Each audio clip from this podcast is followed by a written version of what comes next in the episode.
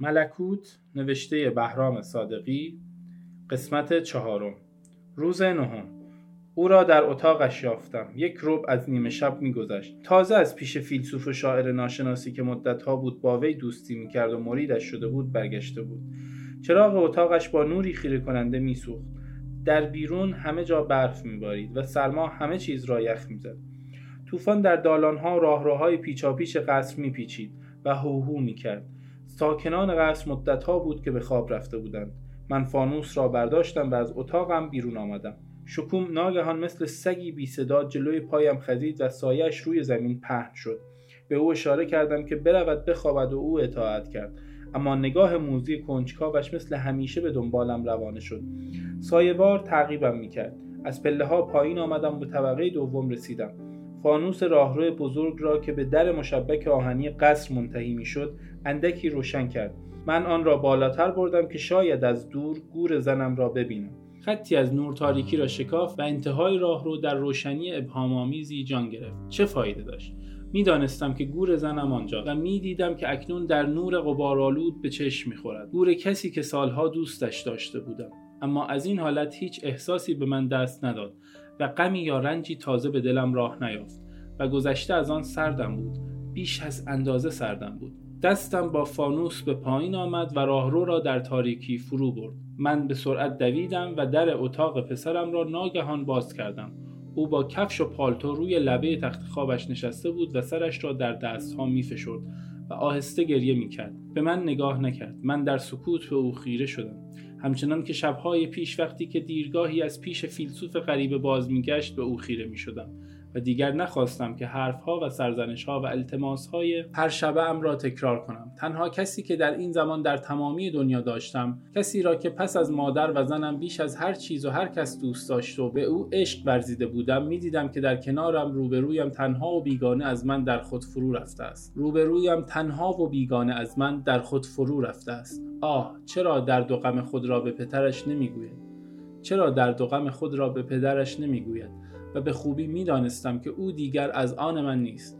این را خودش بارها به سراحت بیان کرده بود. موهای با تراوت جوانش از برفی انبوه سفید می‌زد و بر ابروهایش نیز دو رشته سفید متبلور نقش بسته بود.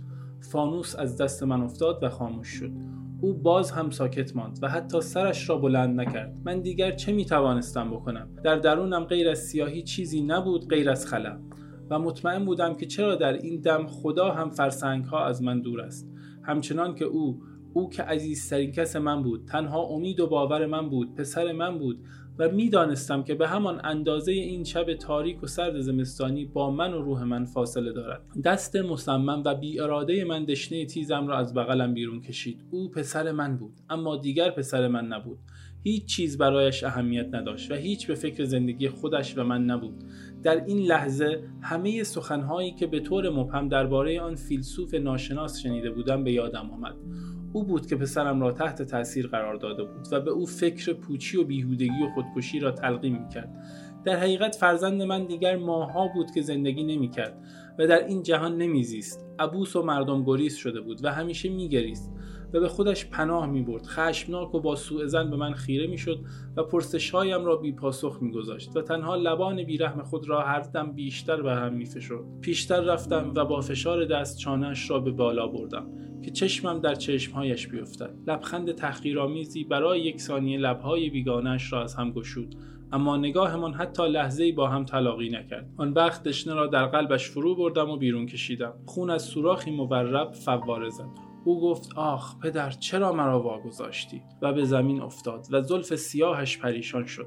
من ضربه دیگری به پشتش زدم و آنگاه گوشهایش را بریدم. قالی نمناک و لذت شد و او باز گفت آخ پدر جان خون به همین زودی بر سیبیل زیبای سیاهش خشکیده بود. برف در روی سر و ابروهایش آب می‌شد و همراه قطره های گرم خون به زمین می چکید. آنگاه رویش نشستم مثل قصابی که روی قربانیش می نشیند و دشنه را زیر گلویش گذاشتم و از سر تفنن اندکی فشار دادم. او فقط می توانست بگوید راحتم کردی. متشکرم. و من آخرین تشنج معصومانه اش را مثل جریانی از برق در سراسر بدنم احساس کردم. صدایش در دم آخر می لرزید و پژمرده و بیتوان شده بود. اما به همان پاکی و گرمی زمانهایی بود که در آغوشم به خواب می‌رفت و باز هم می‌خواست که برایش قصه بگویم. پس از آن لرزیدم و فهمیدم که او دارد سرد می شود و در همین وقت بود که سرش را بریده بودم. ناگهان شکو آرام و بی صدا مثل سگی به درون خزید. بو می‌کشید و چشمهایش دو دو می‌زد. اما با آن زبانی که داشت حتی آهی هم بر نیاورد. تنها هدقه چشمش. وای چه وحشتناک بود.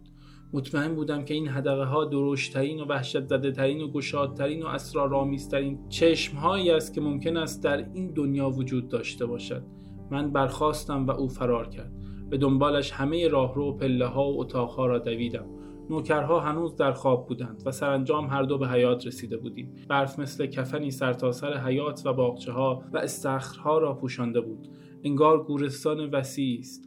پست و بلند در این دنیای سفید بوران سر و رویم را گرفت و بر گرده ام شلاق زد و من عاقبت شکو را زیر یک بوته بزرگ گل سرخ که اکنون به مجسمه ای میمانست در همان آلاچیق قشنگی که زنم برای فرزندانمان ساخته بود گیر آوردم. نور مبهم و بیجانی در پشت پنجره های اتاق پسرم به بیرون می تراوید. آلاچیق را نیمه روشن می کرد. شکو در دستهای نیرومند خونینم به زانو درآمد و نگاه التماس آمیزش را تا اعماق جان سیاه هم فرو برد و سرش را چند بار به علامت استرهام و امتناع تکان داد و اشک گرمش بر پشت دستم چکید و زبان داغ و قرمز خونچکانش بر روی برفا مثل لکهی درشت نقش بست روز دهم یادداشت دیروز را امروز صبح باز خواند. معلوم بود که در التهاب و استرابی خاص آن را نوشتم و نزدیک بود پارهش کنم یا بسوزانمش. اما بعد بر این خیالات بچگانه خندیدم. راستی چرا؟ مگر قصد من جمله پردازی است و یا امیدوارم که روزی این نوشته ها را برای کسی بخوانم؟ دیگر حوصله‌ام از همه چیز سر رفته است. چه فایده ای دارد که بنشینم و گذشته های سیاهم را بر روی کاغذ بیاورم؟ این حالت بی‌حوصلگی و بی‌تفاوتی ناگهان به من دست داده است. حالت بیاعتنایی نسبت به همه کس و همه چیز و تعجب می کنم که دیگر از دکتر حاتم هم کینه ای به دل ندارم. حتی به حالش افسوس و دریغ می‌خورم و برایش متاسفم. علاقه را به مسافرت و جراحی نیز از دست دادم و برعکس دلم می‌خواهد که از این دخمه کثیف آزاد شوم و بیرون بروم و با مردم حرف بزنم و بگویم و بخندم و آسوده و راحت زندگی کنم. اما چه امیدهای عبسی با کدام پا و کدام قیافه؟ چگونه می‌توانم برگردم در حالی که پشت سرم همه پلها را خراب کردم و چطور ممکن است باز سر برآورم در حالی که با دست خود تیشه بر همه ریشه هایم زدم؟ دیشب خواب زیبایی دیدم که اکنون درست به یاد نمیآورم چه بود. اما به دنبال آن بود که دکتر حاتم را بخشیدم. و اگر نمی بخشیدم چه می‌شد؟ و با او چه می توانستم بکنم؟ هیچ. تصمیم گرفتم که لاقل آخرین دستم را نگاه دارم و به کمک آن بار دیگر به سوی زندگی و خورشید و فضای باز و هوای تازه برگردم. خیلی خوب. چه وضع تأثیرانگیز و خندهآوری خواهم داشت و چه تکیگاه سست و حقیری. به زندگی برگردم و آن وقت قیافش چیست؟ امروز صبح شادمانه به شکو گفتم که بار دیگر امیدوار و نیرومند شدم و او باید برایم دختری زیبا دست و پا کند. شکوی بینوا خیلی زود فرار کرد. شاید فکر کرده بود که دیگر زنجیری شدم. خیلی خوب. همینطور به زندگی بازگردم؟ اکنون که دیگر هیچ کس حرفایم را باور نمی کند از این قبیل خیالات شیرین و رد پاهای دور و دراز خیلی زیاد به کلم زده است. مثلا دکتر حاتم را عفو می کنم و با او خداحافظ می گویم و رازمان را تا ابد مکتوم نگه می دارم. پس از آن با شکوه با وفا به خانه می رویم نعش پسرم را بعد از این سالهای دربدری و آوارگی و سرگردانی از این تابوت بیرون می آورم و به خاک می سپارم و اعضای قطع شدهام را از درون شیشه ها به پیش سگ ها می اندازم. این خود تفریح مناسبی است. زیرا لابد الکل ها کمی مستشان می کند و پس از آن زن می گیرم یک زن زیبای دهاتی می گیرم که فقط در فکر پول من باشد و از او بچه دار می شوم بچه دار می شوم و فرزندم را بزرگ می کنم تا روزی که بتواند دشنه در دست بگیرد. آن وقت آن دشنه خونالود را به او می دهم و بر سر زانویش می گذارم و به همه چیز اعتراف می کنم آیا چه خواهد کرد؟ آیا مرا خواهد کش یا خواهد بخشید؟ نمی‌دانم هیچ نمی‌دانم. به او التماس می‌کنم فریاد می‌زنم که این شیطان را در درون من به قتل برسان. این قبار مزاحم را این تب و وسوسه لعنتی را این دلهوره تمام ناشدنی را این رنج و استراب سالیان را این درخت گناه را در من بر خاک بینداز و ریشه هایش را برای ابد بسوزان. مرا بکش مرا بکش. آه چه لحظه خوبی است.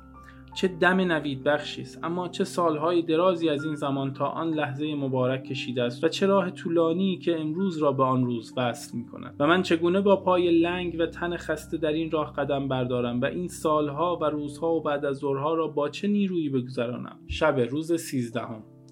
دیروز چیزی ننوشتم. این عادت کثیف خود به خود از سرم میافتاد. اما اکنون چند نکته است که ناگزیرم بنویسم. یکی اینکه امشب اتاق کار دکتر حاتم شلوغ و پر صداست با آنکه از نیمه شب گذشته است گویا برایش بیمار تازه آوردند.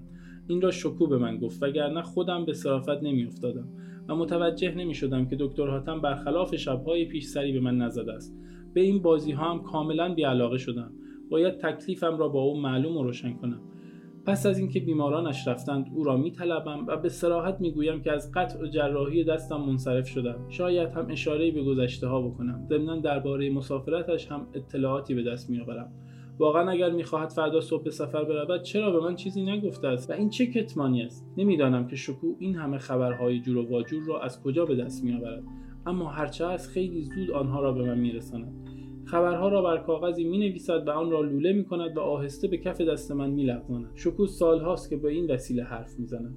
اما در تمام مدتی که شکو با من زندگی کرده و برایم حرف زده است مطلبی به قرابت و تازگی حرف آخر او نشنیدم. می گفت که ظاهرا دکتر حاتم مریضی دارد که جن در بدنش رفته است. آیا شکو راست می گفت یا باز هم مرا دست انداخته بود؟ هرچه باشد برای من بی تفاوت است. اما راستی خودمانی. چه جنی آماده تر و دست به کارتر از خود دکتر حاتم در این جهان ممکن است وجود داشته باشد؟ فصل سوم. سیزده. و عقابی را دیدم و شنیدم که در وسط آسمان می پرد و به آواز بلند می‌گوید وای وای بر ساکنان زمین. انجیل مکاشفات باب هشتم سیزده. آن روز خواهد آمد. آن روز مقدس که فراموشی و شادی همچون اصل قلیز در کام انسان غم زده آب شود و باد راحت در بوستانهای سبز و خورم بوزد و شکوفه های جوان و رنگارنگ بهار بر تمامی زمین خشک و تشنه بپراکند و شکوفه های بهارها بر گور تنهای من خواهد ریخت و بر گور معصوم فرزندم و آنها را خواهم پوشاند زیرا من بنده گناه بودم و این رودخانه شوم در من به بیرحمی جاری بود و من مسبب همه ماهیان مرده ای بودم که از محیط های مسموم و زده به سویم سرازیر می شدند و پولک هایشان از برفی سیاه می درخشید و من آنها را به گرمی می پذیرفتم و شهد زهرشان در خونم می نشست و می دیدم به چشم خود می دیدم که نهال دیگری از اعماق جانم سر بر می آورد و بر می کشد و گناه را در من مثل شیره ای در نبات به حرکت در می آورد و مثل بادی بر سینه زمان مخلد و جاویدان می کند. و آن روز را به یاد میآورم که مردم را از پشت پنجره می دیدم و او در سرمای خفیف صبحگاهی می لرزید و من با خود می گفتم آیا این او است که این چنین لاغر و نحیف شده است و در این هوای لطیف شانها خم کرده می لرزد و می دانستم که او سرانجام خواهد مرد و گریزی و چاره نیست و مرا تنها خواهد گذاشت و این مقدر است و بر خود گریستم زیرا مادرم را زیادتر از ستاره ها و آبها دوست می داشتم.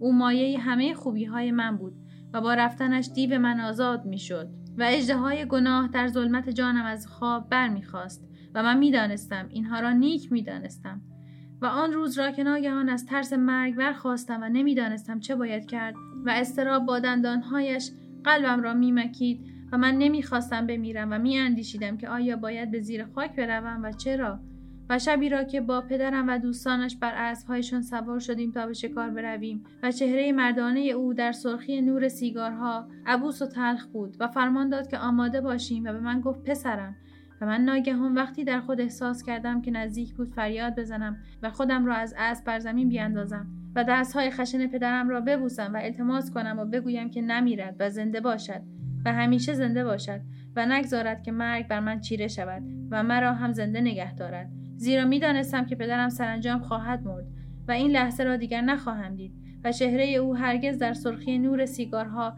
عبوس نخواهد بود.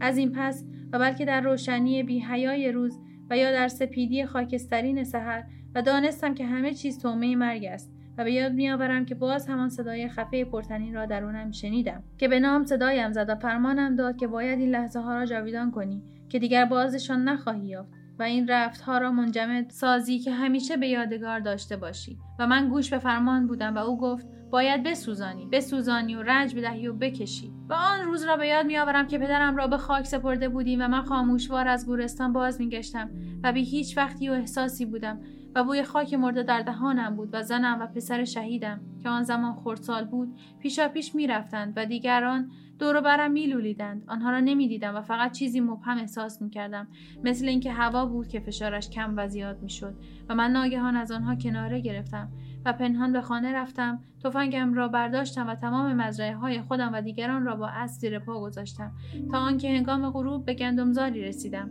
نوری سنگین و خسته بر من و بر اسبم و بر تفنگ و گندم ها افتاده بود.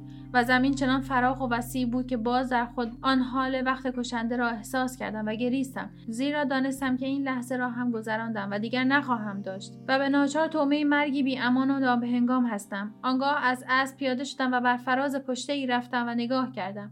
گوشه به گوشه گندم ها را انبوه کرده بودند تا درو کنند و تا دوردست تا آنجا که نگاه منتظرم یارای رفتن داشت خرمنهای طلایی رنگی بود که یا برق می‌زد و یا در تیرگی می‌رفت و یا مثل شبهی هولانگیز بر زمین سایه میانداخت. و در همین وقت صدای زمزمه شنیدم و دانستم که شاورزی است که با خرش به خانه برمیگردد. او را می‌دیدم که از میان سبز راهی پیچا پیش میگذشت و دم به دم کوچکتر می‌شد و کوله بارش بر پشتش آهسته تکان می‌خورد. آیا در آن چه بود؟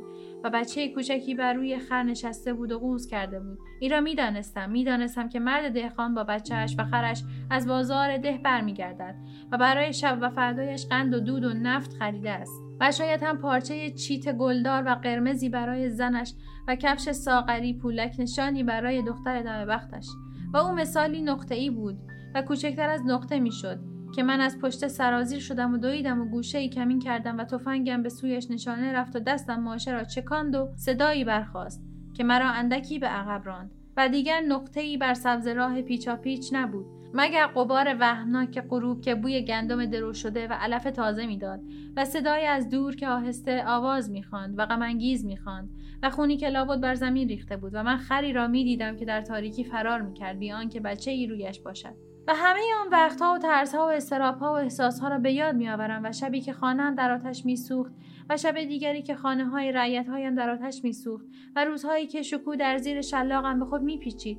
اما در رویا دیدم و رویایی بود که هرگز ندیده بودم و می‌دانم که دیگر آن روز فرخنده خواهد آمد و رستاخیز من شروع شده است. و باید از میان ویرانه ها برپا خیزم و باز بسازم و آن روز میآید که هر کس خواهد خندید و از مرگ نخواهد ترسید و در این جهان تنها و بیپناه نخواهد ماند. و هیچ کس دیگر در آن زمانی که با کودکش آسوده به راه می رود و برای شب و فردایش قند و دود و نفت خریده است و شاید هم پارچه برای زنش و کفشی برای دخترش هدف گلوله های ناشناس قرار نخواهد گرفت و خونش در تیرگی وسوسه انگیز غروب بر زمین سبز بیگناه نخواهد ریخت و طفلش در میان بوته های خار جان نخواهد داد. اما این زمین بیگناه نیست و مادر گناهکاران است.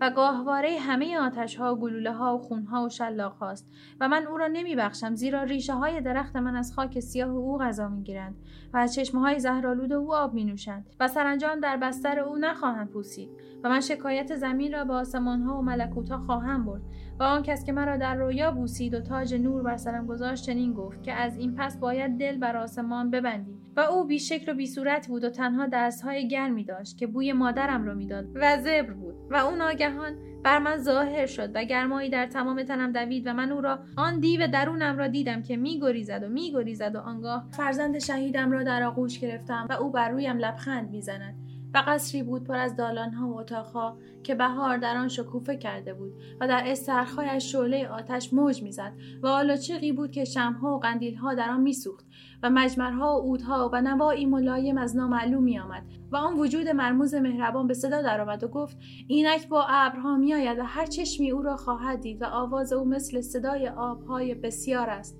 و من گفتم چه کسی میآید؟ و او جواب داد همان که باید بیاید. و آنگاه بر سر من دست کشید و بر فرزندم نیز بوسه زد و گفت نزدیک است نزدیک است آن روز پاک مقدس. و من گفتم کدام روز؟ و در آن روز چه خواهد شد؟ و او جواب داد روزی است برای هر انسان که دیگر خوب باشد و دوست بدارد و بدی را فراموش کند و خدا هر اشکی را از چشم ایشان پاک خواهد کرد و بعد از آن موت نخواهد بود. و ماتم و ناله و درد دیگر رو نخواهد نمود و به من ضعف و رقتی دست داد که احساس کردم در خواب و رویا به سوی مرگ می‌روم و می‌خواستم فریاد بزنم اما زبانم بریده بود و از دهانم خون گرم سفید بر زمین میچکید و فقط در درون خودم بود که فریاد می‌زدم و تنین فریادم در کاسه سرم میپیچید و می‌دانستم که تنها خود آن را میشنود و می‌گفتم کجا است؟ کجا است آن روز گرامی که بیاید و روح مرا بشوید؟ زیرا که من می‌خواهم زنده باشم و زندگی کنم و دوست بدارم و ببینم و بفهمم و حرف بزنم و از مرگ میترسم و میگریزم که مرا پست می‌کند خاک می‌کند و به دهان کرمها و حشرات میاندازد. و من می‌خواهم به خوبی ها رو کنم و بار دیگر هر چیز پاک را از سر بگیرم و باز عاشق بشوم و از همسرم بچه دار شوم و فرزندم را با مهربانی بزرگ کنم و به او روزی که بتواند ای بدهم و در این لحظه شنیدم که بادی سیاه وزید و کسی انگار که در خلا میخندید و به من اشاره می‌کرد و پس از آن رویا رو به پایان یافت و موجودی بود که صورتی نداشت و شکلی و برای من شکلک در می آورد مسخرم می کرد و همه چیز سیاه شد و من بیدار شدم. و همین که بیدار شدم شنیدم که کسی به آواز بلند قرائت می کرد و شکو گفت که این قاری پیری است که بیرون کوچه می خاند برکت می طلبد و گدایی می کند من از کرختی و سستی رویا بیرون آمدم. عرق سردی بر پیشانیم نشسته بود و شکو را دیدم که نگاهش تنه زن است و همچنان مسخره می کند و به وضوح تمام شنیدم که در بیرون قاری پیر قرائتش را ادامه می‌داد. به شکو اشاره کردم و او پنجره های اتاق پانسیون دکتر خاتم را گشود و من توانستم کلمات را تشخیص بدهم. فما له من قوة ولا ناصر. برای ارتباط با ما آیدی صوفی underline کاپل را در اینستاگرام جستجو کنید.